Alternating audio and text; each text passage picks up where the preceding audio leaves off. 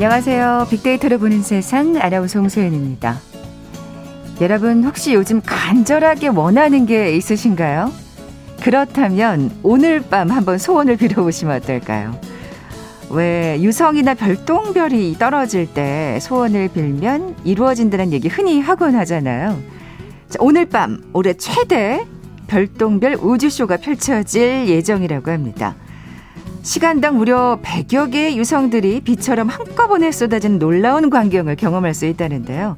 자, 이번엔 달빛의 방해까지 없어서 관측에 최적의 조건이 될 거라는 전망이네요. 자, 제대로 보시려면 먼저 주변에 불빛이 없고 시야가 탁 트인 공간을 찾으신 후에 마음에 준비하시고요, 미리. 동쪽 하늘을 향해 서서 신비한 별똥별의 세계 만나보시기 바랍니다. 참, 이런 일이 있을 때마다 미지의 세계, 또 우주의 신비에 대해서 새삼 떠올리게 되죠. 그런 가운데서도 과학기술은 발전하면서 꿈 같던 우주관광 시대 머지않아 찾아올 것 같습니다. 잠시 후 글로벌 트렌드 따라잡기 시간에 자세히 살펴봅니다. KBS 제일 라디오 빅데이터를 보는 세상 먼저 빅퀴즈 풀고 갈까요? 자, 오늘 우주 관련 문제 내드릴 거예요. 태양계, 태양과 태양을 중심으로 타원 운동을 하는 8개의 행성 또 소행성 등으로 구성된 천체를 의미하죠. 지구 역시 태양계에 속해 있습니다. 자, 그렇다면 태양계에서 가장 크고 무거운 행성은 무엇일까요? 자, 이 행성 지구에 비하면 뭐 거인이라고 할 수 있겠죠. 지구 크기의 1,300배나 되고요. 질량은 무려 318배, 318배나 됩니다. 아, 지구의 2.528배 중력이 작용하기 때문에 지구에서 100kg인 사람이 거기 가면 252km나 아, 킬로그램이나 된다고 하네요. 아쉽게도 주로 수소로 이루어져 있어서 생명체가 살기는 어려운 환경이라고 하는데요. 태양으로부터 다섯 번째 행성 무엇일까요? 요 뒤가 그 띠가 있는 토성 아닌가요? 예. 자, 보기 드립니다. 1번 천왕성, 2번 목성, 3번 남한산성, 4번 행주산성.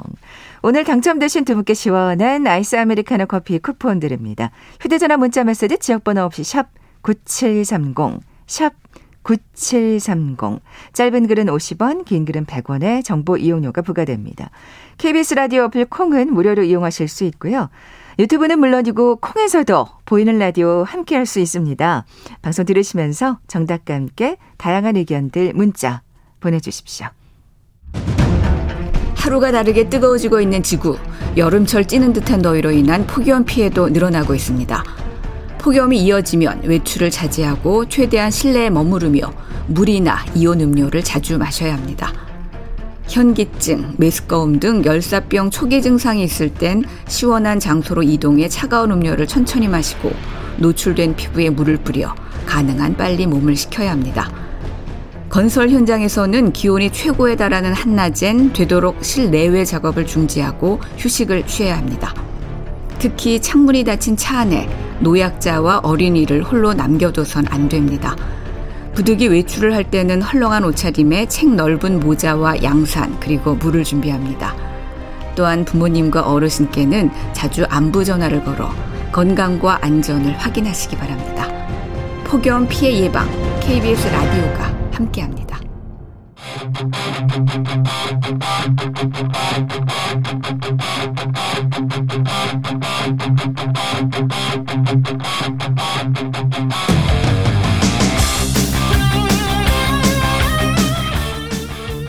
궁금했던 ICT 분야의 다양한 소식들 재미있고 알기 쉽게 풀어드리는 시간이죠. 글로벌 트렌드 따라잡기.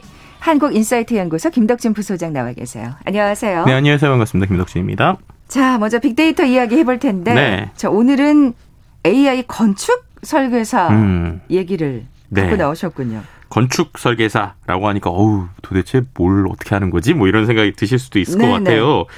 네. 이 건축 설계사 중에서도요, 특별히 오늘 좀 중점적으로 얘기해 드리려고 하는 건 재건축을 아주 잘해주는 네, 이런 건축 설계사 얘기를 좀 해보려고 해요. 어머, 어머, 어머. 사실 네. 진짜 재건축은 피할 수 없는 어떤 자연의 섭리잖아요. 그럼요. 건물을 지으면 네네네. 네, 네. 언젠가는 노후화되고 또 위험해지기 전에 새로 이제 건물을 좀 보수를 해야 되는데. 그쵸.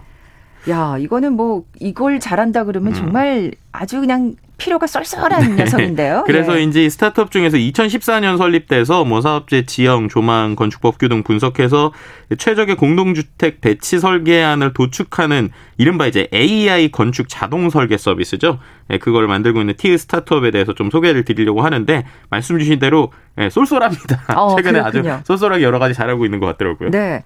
구체적으로 어떤 방식으로 활용을 하는지 궁금합니다. 네, 일단은 건축을 초기에 해보신 분들, 예를 들어서 혹시나 뭐 재건축을 해보셨거나 아니면은 뭔가 건물을 지어보신 분들이라면 아마 공감을 하실 텐데요.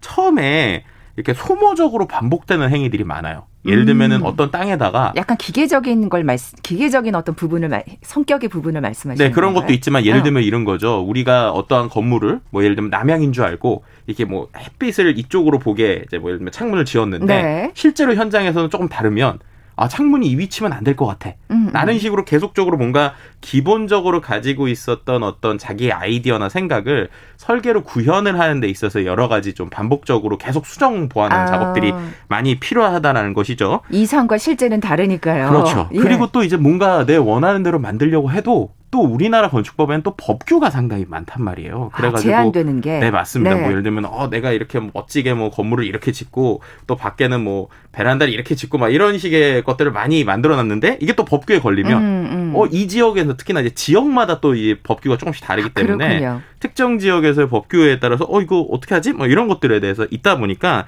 실제로 이제 재건축하는 아파트들에서 동을 좀 많이 짓는다고 하면 동 배치를 여러 번 수정하거나 하는 일들을 또 많이 한다고 해요. 그렇군요. 네, 이제 그만큼이나 어떻게 보면은 이러한 반복적인 일들을 인공지능을 통해서 이제 빠르게 수행하는 것인데요. 이게 음. 얼마나 빠르냐면 기존에 이제 5일 이상의 시간이 필요했던 계획 설계 개발 사업 타당성. 그러니까 이게 정말로 어, 타당한 것인지를 아. 알아보기 위해서도 한 5일 정도가 소요가 됐다고 하거든요. 실제로도 가능한가를 네, 적용해 보는데 한 닷새가 걸리는군요. 네, 근데 어. 이걸 1시간 내로 단축을 한다고 합니다.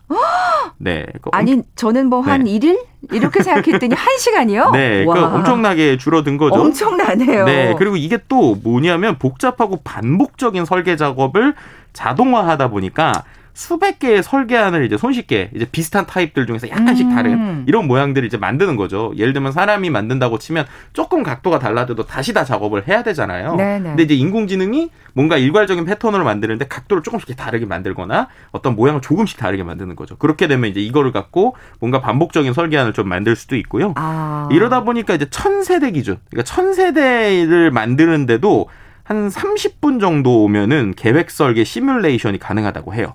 천세대면 이렇게 약간 조그만 아파트 단지를 정도 네. 생각하면 되잖아요. 맞습니다. 근데 그거를 이제 어떠한 안을 하나 만드는데 30분.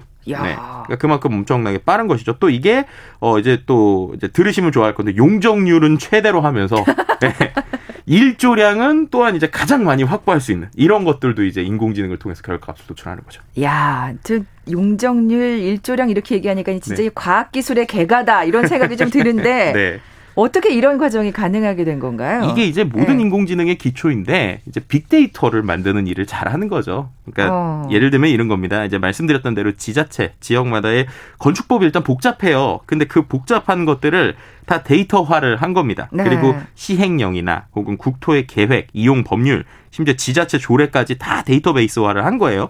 그럼 그걸 갖고 이제 어떻게 하느냐? 특정 지역을 검색을 하는 겁니다. 아, 네. 네. 그럼 예를 들면 특정 지역을 딱 검색을 하게 되면 아, 이 지역에는 이러한 조례들이 있고 아, 이 지역에는 이 특정한 이런 건축법이 들어가니까 이런 걸 기반으로 해가지고 이제 계산을 해서 건물 배치 자동 추천 시스템을 만든 거예요. 음. 네. 그러니까 예를 들면 이걸 하기 위해서 이 회사가 여러 정부 과제들을 실제로 수행을 하면서 어, 이 지역에는 이런 특징이 있었구나. 뭐 예를 들면 용적률이 일조량 같은 걸 요렇게 돼야 되는구나라고 하는 어떤 데이터에 대한 기본적인 공식이나 데이터를 만든 다음에 이걸 갖고 이제 인공지능한테 학습을 시킨 거죠. 아. 네. 그리고 이제 또 단순하게 이게 또 어떻게 돼 있냐면 기존에는 일조량 분석을 할 때 2차원, 그러니까 평면에서 분석을 했다고 해요. 네. 근데 이제 어쨌든 건물이라고 하는 건 3차원으로 올라가게 되잖아요. 음, 음. 그렇게 되니까 이제 본인들은 어떻게 했느냐, 이 3차원 프로그램을 활용해서 건물의 층간도 분리하고 지붕 등의 외관을 모델링 하거나 이런 식으로 해서 창문 위치를 뭐 모델링 끝으로 동호수 직접 입력하는 이런 방식 3D로 한마디로 야. 해서 정확하게 층마다에 들어올 수 있는 일조량도 계산을 하는 거죠. 아주 정확하게 시뮬레이션을 해보는 거네요. 네, 그렇습니다. 이제 어. 이런 것들이 이제 아까 말씀드린 대로 원래는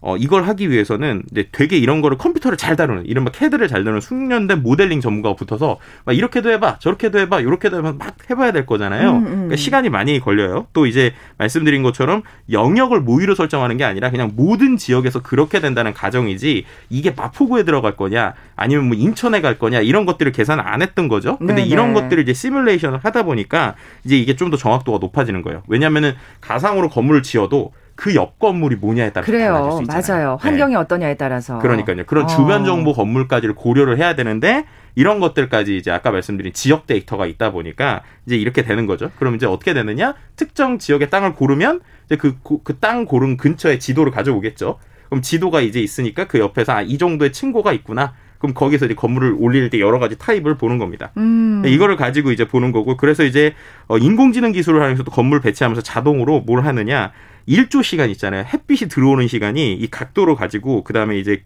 날 그그 그 날씨 빅데이터를 활용해 가지고 한 번에 연속으로 두시간 이상 일조가 들어온다. 그럼 탈락. 예, 네, 그리고 이제 네시간이 누적으로 안 된다. 이러면 또 탈락. 이렇게 이제 옵션을 주는 거죠. 아, 네. 야, 진짜 또 이거 획기적이다. 네, 근데 저는 이게 제일 똘똘하네. 여기서 가장 획기적이었던 예. 게 이거 인공지능을 어떻게 학습시켰을까 궁금하더라고요. 근데 인공지능을 유전 알고리즘을 활용했더라고요. 그러니까 우리가 이제 유전자라고 하잖아요. 네네. 네. 그러니까 우성 열성 얘기하는 그 유전 있죠. 그러니까 생명체 진화 과정을 모방한 유전 알고리즘을 쓴 건데 이게 뭐냐면 두 부모의 유전자 중에 하나를 이제 무작위로 자식이 물려받잖아요. 네. 근데 이제 거기서 이제 우리가 우성 열성 하지 않습니까? 사람은 그렇게 할 수 없지만 이제 이러한 유전자를 물려받았을 때 우성인 개체들만 계속 살아남기게 하는 거예요. 이 알고리즘 자체가. 아, 그렇게 해서 그런 시스템으로 네 그렇습니다. 방식으로. 그러니까 뭐냐면 아까 어. 말씀드린 대로 뭐 일조량이나 여러 가지 옵션들이 있을 거잖아요. 그 옵션에 따라서 두 가지 중에 하나를 선택하게 한 다음에 그 두 가지의 값 중에 이제 뭔가 좀 우성이라고 할 수 있는 이게 더 좋다라는 것만 남겨놓는 방식인 거죠. 아. 계속 그렇게 그렇게 그렇게 경쟁을 해서 결국 그 안에서 용적률하고 일조량의 균형이 맞춰진 어느 정도 아. 최적의 건축 설계를 완성하고 이겁니다라고 보여주는 거죠. 근데 그걸 이제 빠른 시간에 하니까 아까 말씀드린 뭐 몇십 분 안에 되는 뭐 이런 구조로 보시면 될 것 같습니다.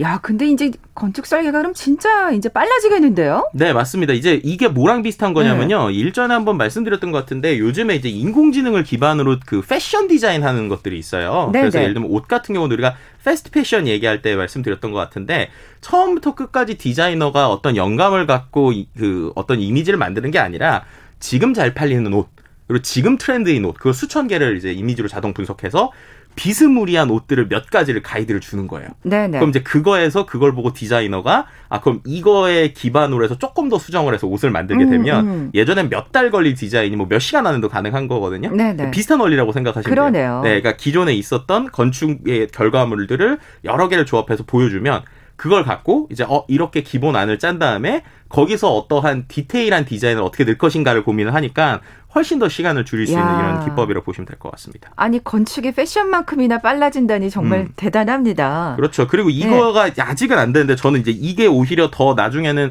어, 발전이 되면 어디까지 갈 수 있을까 생각을 했을 때 되게 재밌는 상상이 들었는데요. 이게 3D로 완벽하게 모델링을 하잖아요. 그럼 이렇게 되면 나중에 3D 프린터를 가지고 어떤 특정 건물을 찍어서 이것대로 뽑아낼 수가 있겠구나라는 생각이 들더라고요. 아, 그 크기까지 가능할까요, 진짜? 네, 그러니까 실제로 와. 이제 사우디아라비아나 이런 데서는 이제 건물 전체를 뽑는 건 아니고 네네네. 예를 들면 한 면식을 3D 프린터를 통해서 아. 만들어서 조립을 하는 방식으로 그러네요. 건물 짓고 있거든요. 조, 조립하면 되네요. 네, 그럼 예를 들어서 재건축을 한다라는 개념 자체가 완전히 바뀔 수도 있지 않을까라고 하는 생각이 있는 거죠. 예를 들면 땅콩 건물이라고 하잖아요. 네네네. 아주 좁은 그 어떠한 뭐 자퉁이 이제 그 자투리 땅이라도 그걸 갖고 이런 식으로 인공지능이 최적으로 일조량 같은 거를 해서 모델링을 짜주면 그걸 내가 3D 프린터로 해서 조립을 할 수 있다. 야. 라고 생각하면 어 나도 서울에서 내집 마련이 가능하겠는데 뭐 이런 그러니까요. 생각이 드는 거죠. 예. 예. 사실 그러니까 조그만 땅 자투리 하나만 있으면 내집 마련이 가, 쉽게 가능해지는 훨씬 네네네. 수월하게 지금보다. 그쵸, 그쵸. 지금은 정말 이 내 집 마련하는 게 얼마나 멀고도 험한 길입니까? 그러니까요. 네, 더더군다나 뭐 네. 재건축 한번 하려 그러면 뭐 진짜 지난한 그럼요. 시간이 네. 걸리잖아요. 저도 이제 서울에서 안 쫓겨나려면 기술력이 빨리 올라왔으면 좋겠다 이런 생각이 좀 들기도 하네요. 어 진짜 근데 이게 제대로 활용이 지금 잘 되고 있는 건가요? 네, 이게 어. 저는 이제 놀라웠던 게 이번에 이제 불광 5구역의 재개발 사업이 있는데 이 솔루션으로 도치, 도출한 배치 계획이 최종안으로 선정이 됐다고 그래요. 예. 네, 그러니까 이미 재개발 사업에서도 이러한 안을 갖고 할 수 있을 정도로 좀 어느 정도 quality가 올라왔다. 라고 볼 수 있을 것 같고요. 이게 이제 인공지능 활용해서 처음에 수백 개의 배치 안을 만들었고 그 중에서 최종적으로 다섯 개 안을 선정했다고 해요. 그리고 그 음. 다섯 개 안을 이제 아까 말씀드린 대로 어 그것을 가지고 이제 한 번 더 건축 디자이너가 개선을 해서 배치 계획을 완성시킨 것이고요. 이제 이런 걸 가지고 서울시에서 원하는 뭔가 공공성 디자인, 조합, 희망하는 사업성들을 좀 어느 정도 만족할 수 있는 최적의 안이라는 평가를 받았고 그러다 보니까 대형 건설 건설사들도 최근에 좀 관심을 갖고 투자하고 있는 뭐 이러한 어, 기업이다라고 아. 말씀드릴 수 있을 것 같습니다. 그렇군요. 더 활성화가 되기를 기대해 보면서 자, 내 집 마련이 빨라지겠네요. 예. 다음 소식으로 넘어가 볼까요? 네, 앞서서 별똥별 얘기하셨는데 아, 그러니까요. 정말 이렇게 이 어떻게 보면 현실에서의 이 팍팍함을 잊을 수 있는 게 어떻게 보면 또 별똥별 보면서 또 우주에 대한 꿈을 좀 키울 수 있지 않을까 뭐 이런 생각이 들었는데요. 아까 네. 그 되게 굉장히 의미 있는 문자를 보내주신 분이 계시, 계시는데 김기영숙 님이 간절히 원하는 건 하나뿐입니다. 코로나가 빨리 끝나서 세계 모든 사람들이 마스크 안 하는 날이 왔으면 음. 그러니까요. 좋겠다고 이걸 오늘 밤 꼭 빌겠다고 하셨어요. 제가 아까도 얘기했었는데 PD님 그때 되게 빨리 떨어진대요. 그래서 그거를 다 얘기하시면 어렵고 예를 들면 마 마스크 뭐 코로나 이렇게만 빨리 아, 예, 코로나 될것 같습니다. 스탑 이러면 예, 그럼 이미 지나가니까 뭐코 마뭐 이렇게 하시든지 이렇게 하시면 좋을 것 같습니다. 아유 참 근데 이렇게 참 사실 우리가 이렇게 별똥별의 소원을 빌 만큼 음. 그런 어떤 우주의 뭔가는 참 신비로운 대상인데 맞아요. 또그 반면에 우리가 또 거기를 관광을 할 수 있는 날이 머지 않다는 게 얼마나 참 이게 대단한 일인지. 그러니까요. 예. 그리고 또 최근에는 이게 단순히 국가 수준이 아니라 특정 기업들이 예, 이러한 우주 관광에 투자하고 있는 트렌드들이 있어서 오늘 좀 그 글로벌 기업들 얘기를 좀 같이 아. 해보려고 합니다. 네. 참 우리가 이게 달에 처음 가고 막 우주선 띄고 이런 게 진짜 음. 얼마 안 됐잖아요. 그렇죠. 네. 근데 이제 또 생각을 해보면 약간 중간에 보이지 않는 term이 있긴 있었어요. 예를 들면은 우리가 이제 1957년 10월 4일에 구소련이 이제 전 세계 최초로 우주선 이제 우주의 인공위성인 이제 스푸 스푸트니크 1호를 발사를 했죠. 그리고 나서 이른바 이제 냉전 체제라고 하면서 미국과 소련이 계속적으로 대결을 했죠. 맞아요. 그래서 뭐 1961년에 유리 가가린 태운 보스토크 1호가 우주에 발사되기도 했고 또 아폴로 11호 뭐 달 착륙 뭐 이런 음. 얘기들이 한창 있었던 게 한 그래도 60년대 초반까지입니다. 그런데 그리고 나서 이제 우주 경쟁이 치열하고 구소련이 붕괴되면서 이제 경쟁이 끝나면서 어떻게 보면은 우리한테 약간 멀어졌던 느낌이 한동안 들기도 했었던 것도 사실인 것 같아요. 그래요. 그때 참 미국이 충격을 받기도 하고 네. 또 그때 그렇게 막 뭐 달 탐사 떠나고 이럴 때는 정말 사실 어 이제 금방. 가는 조만간 그럴 거야. 거라고 생각했겠죠. 근데 사실 그렇지는 않았네요. 네, 예. 맞습니다. 그래서 좀 보면은 그렇게 미국과 구소련 이후에 뭐 유럽이나 일본, 중국, 인도 등도 우주 개발에 막대한 투자를 좀 진행을 했었어요. 그래서 최근의 흐름을 보면 유럽에서는 2030년까지 화성에 사람을 보내겠다라고 하는 목표도 밝혔고 또 이제 중국에선 지난 4월 독자적인 우주 정거장 건설도 아, 시작을 하고 그렇군요. 이런 모양입니다. 네.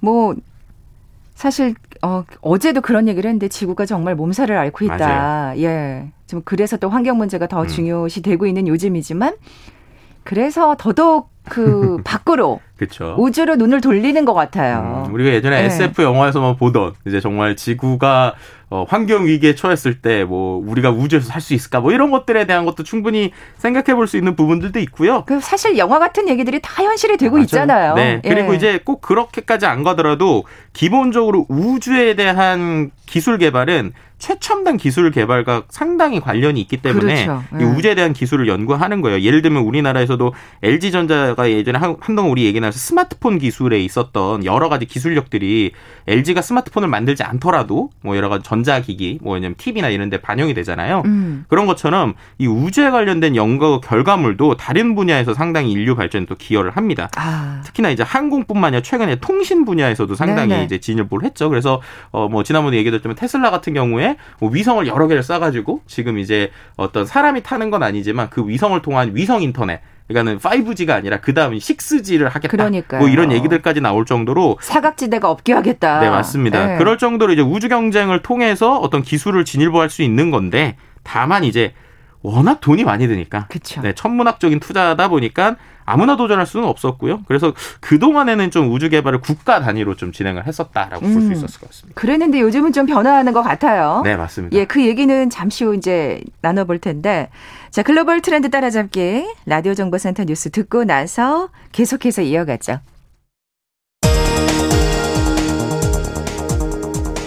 박범계 법무부 장관은 홍남기 경제부총리가 이재용 삼성전자 부회장의 취업 제한 문제와 관련 박 장관에게 편의를 요청했다는 취지의 송경식 한국경영자 총협회장 발언에 대해 홍 부총리로부터 어떤 말씀도 들은 게 없다고 말했습니다. 정의선 현대자동차그룹 회장의 장남이 음주운전을 하다가 사고를 내 재판에 넘겨진 사실이 뒤늦게 확인됐습니다. 성추행 피해 공군 부사관 사망 사건과 관련해 피의자 신분으로 군검찰 조사를 받아온 공군 공보실 장교 측이 강압 수사를 받았다고 주장하며 담당 군검사를 고소했습니다.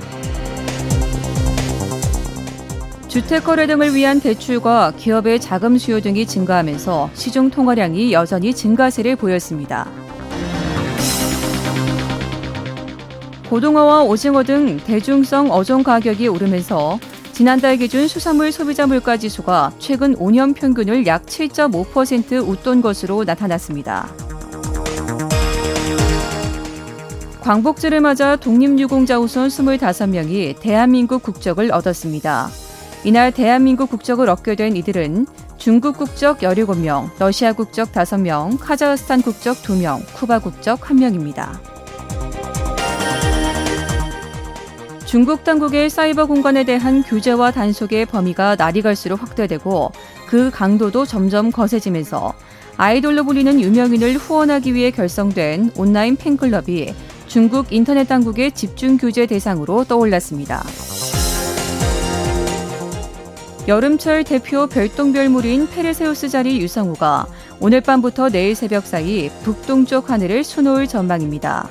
페르세우스 유성우는 스위프트 터틀 혜성에 남아있는 잔해물 사이를 지구가 통과하면서 발생합니다. 지금까지 정보센터 뉴스 정한나였습니다.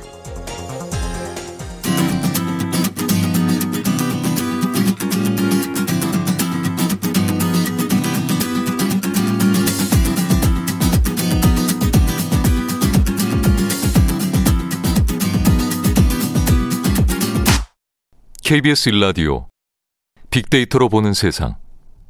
네, 글로벌 트렌드 따라잡기 함께하고 계신 지금 시각 11시 28분 막 됐습니다. 자, 김덕진 부소장님. 네. 네, 빅퀴즈 다시 한번 내주세요. 네, 오늘 우주 관련 얘기 나누고 있죠. 뭐 태양계는 대- 예, 태양과 태양을 중심으로 타원 운동하는 8개 행성, 뭐 소행성 등으로 구성된 전체를 의미하는데 이제 오늘의 퀴즈는요. 태양계에서 가장 크고 또 저처럼 무거운 행성은 무엇인지 맞춰주시면 될 것 같습니다. 지구의 크기 1300배나 되고 질량 무려 318배나 되는데요. 엄청 무겁네요. 네. 어, 안 그래도 무거운 제가 이제 거기 가면 너무 무거워질 것 같다. 뭐 이런 생각이 들기도 하고요. 네, 태양으로부터 다섯 번째 행성을 맞춰주시면 될 것 같은데요. 보기를 먼저 드리면 1번 천왕성, 2번 목성, 3번 남한상성, 4번 행주산성이고요. 힌트는 아, 제가 나오는 오늘이 무슨 요일인지를 잘 생각해 보시면 정답입니다. 그러네요. 앞에서 지금 민노영 네. PD가 박수 치고 있어요. 저도 지금 박수. 역시 힌트 요정이세요. 아, 예. 날짜를 잘 기억, 요일을 잘 아, 기억해 주시라고. 그러니까요. 네. 우리 그 그거 진짜 과학 시간에 수금지화 목토 아, 천해명 네, 이거 맞습니다. 진짜 아 입이 닳게 외웠죠. 네, 맞습니다. 지금도 기억하는 거 보면 참 네, 예. 요즘에 약간 명언 좀 빠지는 맞아요. 막 명은 네. 빠지죠, 진짜. 네, 네, 아 네. 이게 그러니까 정말 이게 네. 암기가 무서운 거예요. 그러니까 그러니까요. 명까지 붙이게 되는 네. 아직까지도. 자, 오늘 당첨되신 두 분께 시원한 아이스 아메리카노 커피 쿠폰 드립니다. 정답 아시는 분들 저희 빅데이터로 보는 세상 앞으로 지금 바로 문자 보내주십시오. 휴대전화 문자 메시지 지역번호 없이 샵 9730, 샵 9730. 짧은 글은 50원, 긴 글은 100원의 정보 이용료가 부과됩니다. 콩은 무료로 이용하실 수 있고요. 유튜브는 물론이고 콩에서도 보이는 라디오 함께 하실 수 있습니다. 자, 앞서 말씀드린 대로 네. 워낙 이 우주에 관련된 어떤 음. 여러 가지 시도들이 돈이 많이 들기 때문에 그렇죠. 국가 차원에서 해왔다고 하셨잖아요. 근데 요즘은 안 그렇잖아요. 네. 음. 어, 과거에요. 우주 왕복성 한번 이렇게 왔다 갔다 하는 거예요. 그거 한 번 쏘아 올리는데 1조 원 이상 들었다고요. 그러니까 이건 이제 일반 기업이라고는 손도 못 대는 이런 규모다 보니까 네네. 국가 주도로 뭔가 국가의 사활 혹은 우리의 기술이 이렇게 좋다라는 걸 알리기 위해서 예전에는 했었는데요. 최근에는 말씀드렸던 것처럼 민간 기업이 우주로 진출하고 있다는 거예요. 그러니까 이게 어, 국가나 공공 영역의 일이 아니라 민간도 충분히 시도할 수 있다라는 걸 보여주고 있고 반대로 이거를 어떤 사업성이나 혹은 본인들이 하고 있는 비즈니스에 연결하려는 시도들 그리고 또 한 가지 전 더 의미 있다고 생각하는 건 그만큼 특정 기업들이 국가급 이상의 어떠한 경제 구조나 매출들을 네, 내고 있는 이것도 하나의 또 현상적으로도 해석해 볼 수 있을 것 같습니다. 음, 그러니까 뭐 우리 사실 이 시간에 여러 번 얘기했어요. 그렇죠. 뭐 잘 들으셨던 분들은 뭐 이미 딱 그 기업 이름이 생각나실 거예요. 네, 네. 바로 그 기업입니다. 이제 테슬라 얘기를 먼저 해야 되겠죠. 네. 일론 머스크, 테슬라 CEO인 일론 머스크가 하고 있는 스페이스 X라고 하는 곳이 있는데 이곳 같은 경우는 일단은 어 우주 개발은 하고 있고 그 관광은 안 하고 있어요. 근데 이게 좀 중요한 어떤 그 의도는 뭐냐면 나사 있지 않습니까? 미국의 그 항공우주국. 네네. 미국 항공우주계 로켓을 나사에서 만드는 게 아니라 이 스페이스X가 대신해서 우주 화물 운송 계약을 체결하기도 했다라는 거예요. 아. 네. 그러니까 이게 저는 의미 있다고 생각하는 건데 네네. 예를 들면은 그 이제 그 위성을 보낼 때 뭐 예를 들면 미국에서 국가적인 위성도 있을 거잖아요. 그럼 이제 이런 것들을 할 때 이제 더 이상 나사가 직접 개발하는 게 아니라 오히려 스페이스X한테 일종 이제 하청을 주는 거죠. 그러니 이거 완전 사업이 되네요. 네, 맞습니다. 근데 이제 그게 가능하게 된 이유가 예. 그때도 말씀드린 것처럼 계속 일론 머스크가 스페이스X에서 시도했던 게 결국 그거잖아요. 로켓을 쐈다가 이걸 그냥 버리는 게 아니라 그러니까 네, 다시 오게 하는 이제 더 이상 1조 원 같이 어마어마한 금액이 들 필요가 없는 그렇죠. 예, 예. 네, 그 그거에 대한 것들이 있었고 그래서 최근에 국내에서 쏜 위성도 제가 알고 있기로는 이 스페이스X의 도움을 이제 같이 아, 받았던 걸로 알고 있습니다. 예, 예. 네, 그래서 이제 이러한 이제 소형 위성 이제 그 스페이스X에서 말씀드린 인터넷을 위해서 스타링크라고 하는 프로젝트 그러니까 계속 저궤도의 인터넷망을 구축하기 위해 소형 위성 보내는 거 하고 있고요.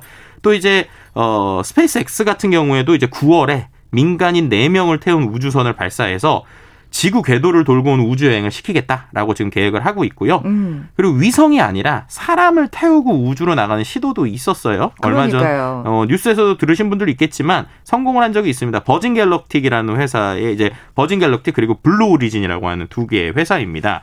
어, 다 7월에 이제 했었고요. 음. 일단은 7월 11일에 버진 갤럭틱이 이제 버진 그룹이라고 하죠. 되게 괴, 괴짜 회장으로 좀 잘 알려져 있는데 리처드 브랜슨 회장하고 그다음에 버진 갤럭틱 직원 3명 그리고 조종사 2명을 포함해서 6명의 인원이 우주 여행에 성공을 했고요.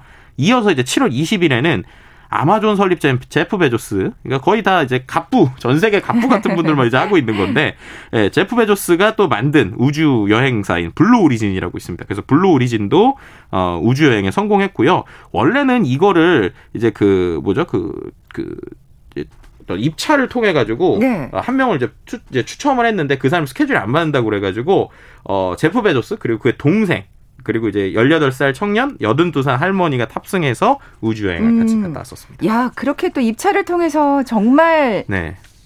그렇게 타게 됐으면 더 의미가 있었지 않았을까 하는 생각이 네, 드는데. 근데 어쨌든 최 이제 82살 할머니가 제가 알고 있기론 최고령자 뭐 이랬던 거 그러니까요. 네. 이렇게 진짜 민간인이 우주선을 타게 되다니 꿈만 같습니다. 네, 뭐 네. 실제로 이제 우주에 다녀온 건 최초는 아니에요. 그러니까 2001년부터 9년까지 미국의 우주 전문 여행사인 스페이스 어드벤처스가 있었는데 이때 관광 상품을 출시했거든요. 음. 근데 이때는 뭘 이용했느냐? 러시아가 과거에 있었던 소유즈 우주선을 이용을 했었어요. 근데 지금 이게 이제 중요한 거는 아예 민간 기업이 발사체를 직접 만들고 그리고 그거에 민간인을 태워서 우주 여행을 했다. 그러니까는 어떤 국가의 힘이 아니라 기업이 처음부터 끝까지 하고 상품화를 했다. 라고 하는 게 이제 더 중요한 거죠. 그러니까 네, 그러면 어 이게 상품이 되면 우리도 탈 수 있는 거 아니야? 라고 하는 어떤 기대감 이런 것들 좀 갖게 하는 것 같기도 합니다. 맞아. 그러니까 진짜 민간의 민간에 의한 민간을 그렇죠. 위한이 되는 거잖아요. 네네네. 지금 우주 여행을 했다고 하니까 좀 네. 구체적으로 어떤 그 과정이 있었는지 궁금해져요. 네, 이제 응. 엄청 막 그렇다고 막 하늘에서 대단 아직까지 여긴 아니에요. 그 네. 어떤 수준이냐 말씀을 네네. 드리면 일단은 지구 상공 약 86km까지 상승을 해서 무중력을 경험하고 지상으로 내려오는 겁니다. 그래서 이게 순서가 어떻게 되느냐?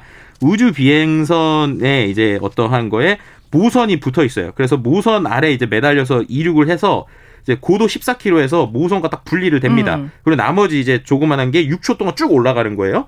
그리고 나서 90초 동안 시속 4,000km로 쭉 상승을 해요. 그리고 나서 공중에서 4분간 무중력 상태를 체험하고 그 다음에 쭉 내려와서 활공에서 착륙하는 이런 방식이거든요. 그래서 이제 모든 과정을 설치한 카메라로 영상을 공개했는데 야. 어쨌든 우주를 느꼈던 건한 4분 정도의 시간이라고 보시면 될 것 같습니다. 근데 어, 좀 엄밀히 말하면 네. 이거는 네. 우주에 다녀온 건 아니다. 이런 이런 또 지적을 받을 수도 있을 것 같아요. 그러니까요. 네. 그래서 이게 실제로 어, 이 1시간의 전체 코스거든요. 근데 이게 금액이 2억 8,700만 원이에요. 세상에서 가장 비싼 셀카 찍기다 뭐 이런 얘기들이 좀 나오고도 있긴 야, 합니다. 이건 정말 절묘한 표현이네요. 네. 그러니까 이게 3, 4분의 어떠한 그 안에서의 영상을 찍는 거고 전 세계적으로 주목을 받긴 했죠. 근데 어쨌든 금액이 워낙 크니까 음. 그래서 이제 저희 친구들끼리는 야 저기서 뭘 해야 내가 3억의 가치를 뽑을 수 있을까? 그래서 결론은. 뭐였느냐? 아, 왜 그분들은 유튜브를 찍지 않았을까? 이제 어, 그분들이 야. 그 안에서 아니면 상품을 팔았으면 야, 우주 최초의 무슨 상품이라서 마케팅 효과나 광고가 돼서 3억을 뽑았을 텐데 뭐 이런 얘기들도 좀 했었는데요. 예. 네, 근데 이제 아까 말했지만 이게 이제 그런 의미도 있지만 왜 이게 좀 공식적이 아니냐라고 또 얘기되는 건 우주에 대한 정의가 약간 두 개가 다른 게 있어요. 그러니까 뭐냐면 나사에서는 고도 80km 이상을 우주라고 합니다. 네네. 그러니까 그렇게 보면 86km니까 우주예요. 근데 이제 국제 항공 연맹에서는 이거를 고도 100km 지점까지로 얘기하고 있어요. 그래서 항공기가 날지 못하는 구간이 우주다라고 얘기하고 있거든요. 음. 근데 이거 같은 경우는 어쨌든 항공기에서 올렸기 때문에 그런 것들 때문에 이게 우주냐 아니냐에 대한 얘기는 하나 있고요.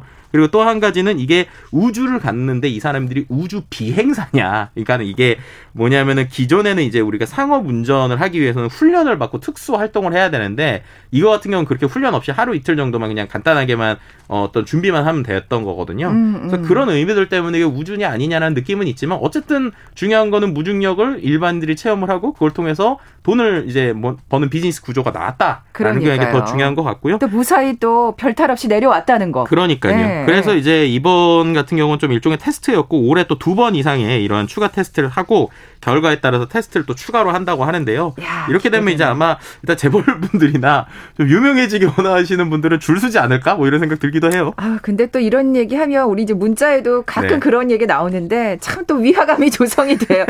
우리에겐 아직 아직 일반인들에게는 그렇죠. 평범한 서민들에게는 너무나 네. 먼 얘기처럼 느껴지고 아직까지 관광이라는 거 붙이긴 음. 좀 민망하다는 생각이 드는데 우리나라는 어떻습니까 수준이? 네, 우리나라는 예. 이제 아직까지는 이런 미국 중심의 선진 국에 좀 비견할 수준은 아닌 것 같아요. 그러니까 2013년에 국내 첫 우주 발사 나로 쏘아 올렸었는데 아시겠지만 이제 그거 만들 때 이제 러시아에 좀 도움을 받았고 그랬죠. 사람이 아닌 위성을 쏘아 올린 것이죠. 이제 그 이후에 지속적인 투자를 통해서 이제 독자 기술로 1.5톤급 위성을 지금 저궤도에 올린 누리호도 개발하고 있는데요. 성능 시험 다 통과했고 이제 10월 정도에 발사를 한다고 합니다. 아, 예, 예. 네, 그러니까 좀 기대가 되는 부분이 있고 음. 정부뿐만 아니라 여러 개 대기업 스타트업이 우주 산업에 투자하고 있는데 뭐 아직까지 우리나라 시장 점유율이 좀 낮기는 해요. 왜냐면은 우리는 아까 말씀드린 대로 뭐 관광이나 이런 것보다는 위성, 장비 뭐 음. 이런 쪽 조금 더 B2B에 좀 편중되어 있는 게 있거든요. 그래도 어쨌든 긍정적인 건 말씀드렸던 누리호 발사가 만약에 성공적으로 완료된다면 세계에서도 아직까지 이렇게 독자 기술을 가지고 발사체를 만들 수 있는 국가가 별로 없거든요. 그렇군요. 네, 그런 면에서는 좀 성공적으로 볼 수 있고 또 그렇게 만약에 활용한다면 우리도 언젠가는 유인 우주선에서 음. 보낼 수 있지 않을까라고 좀 생각해 볼 수 있을 것 같습니다. 네. 우선 10월을 좀 네. 간절히 또 기대해 보면서 어 진짜 우리가 네. 죽기 전에 할 수 있으려나?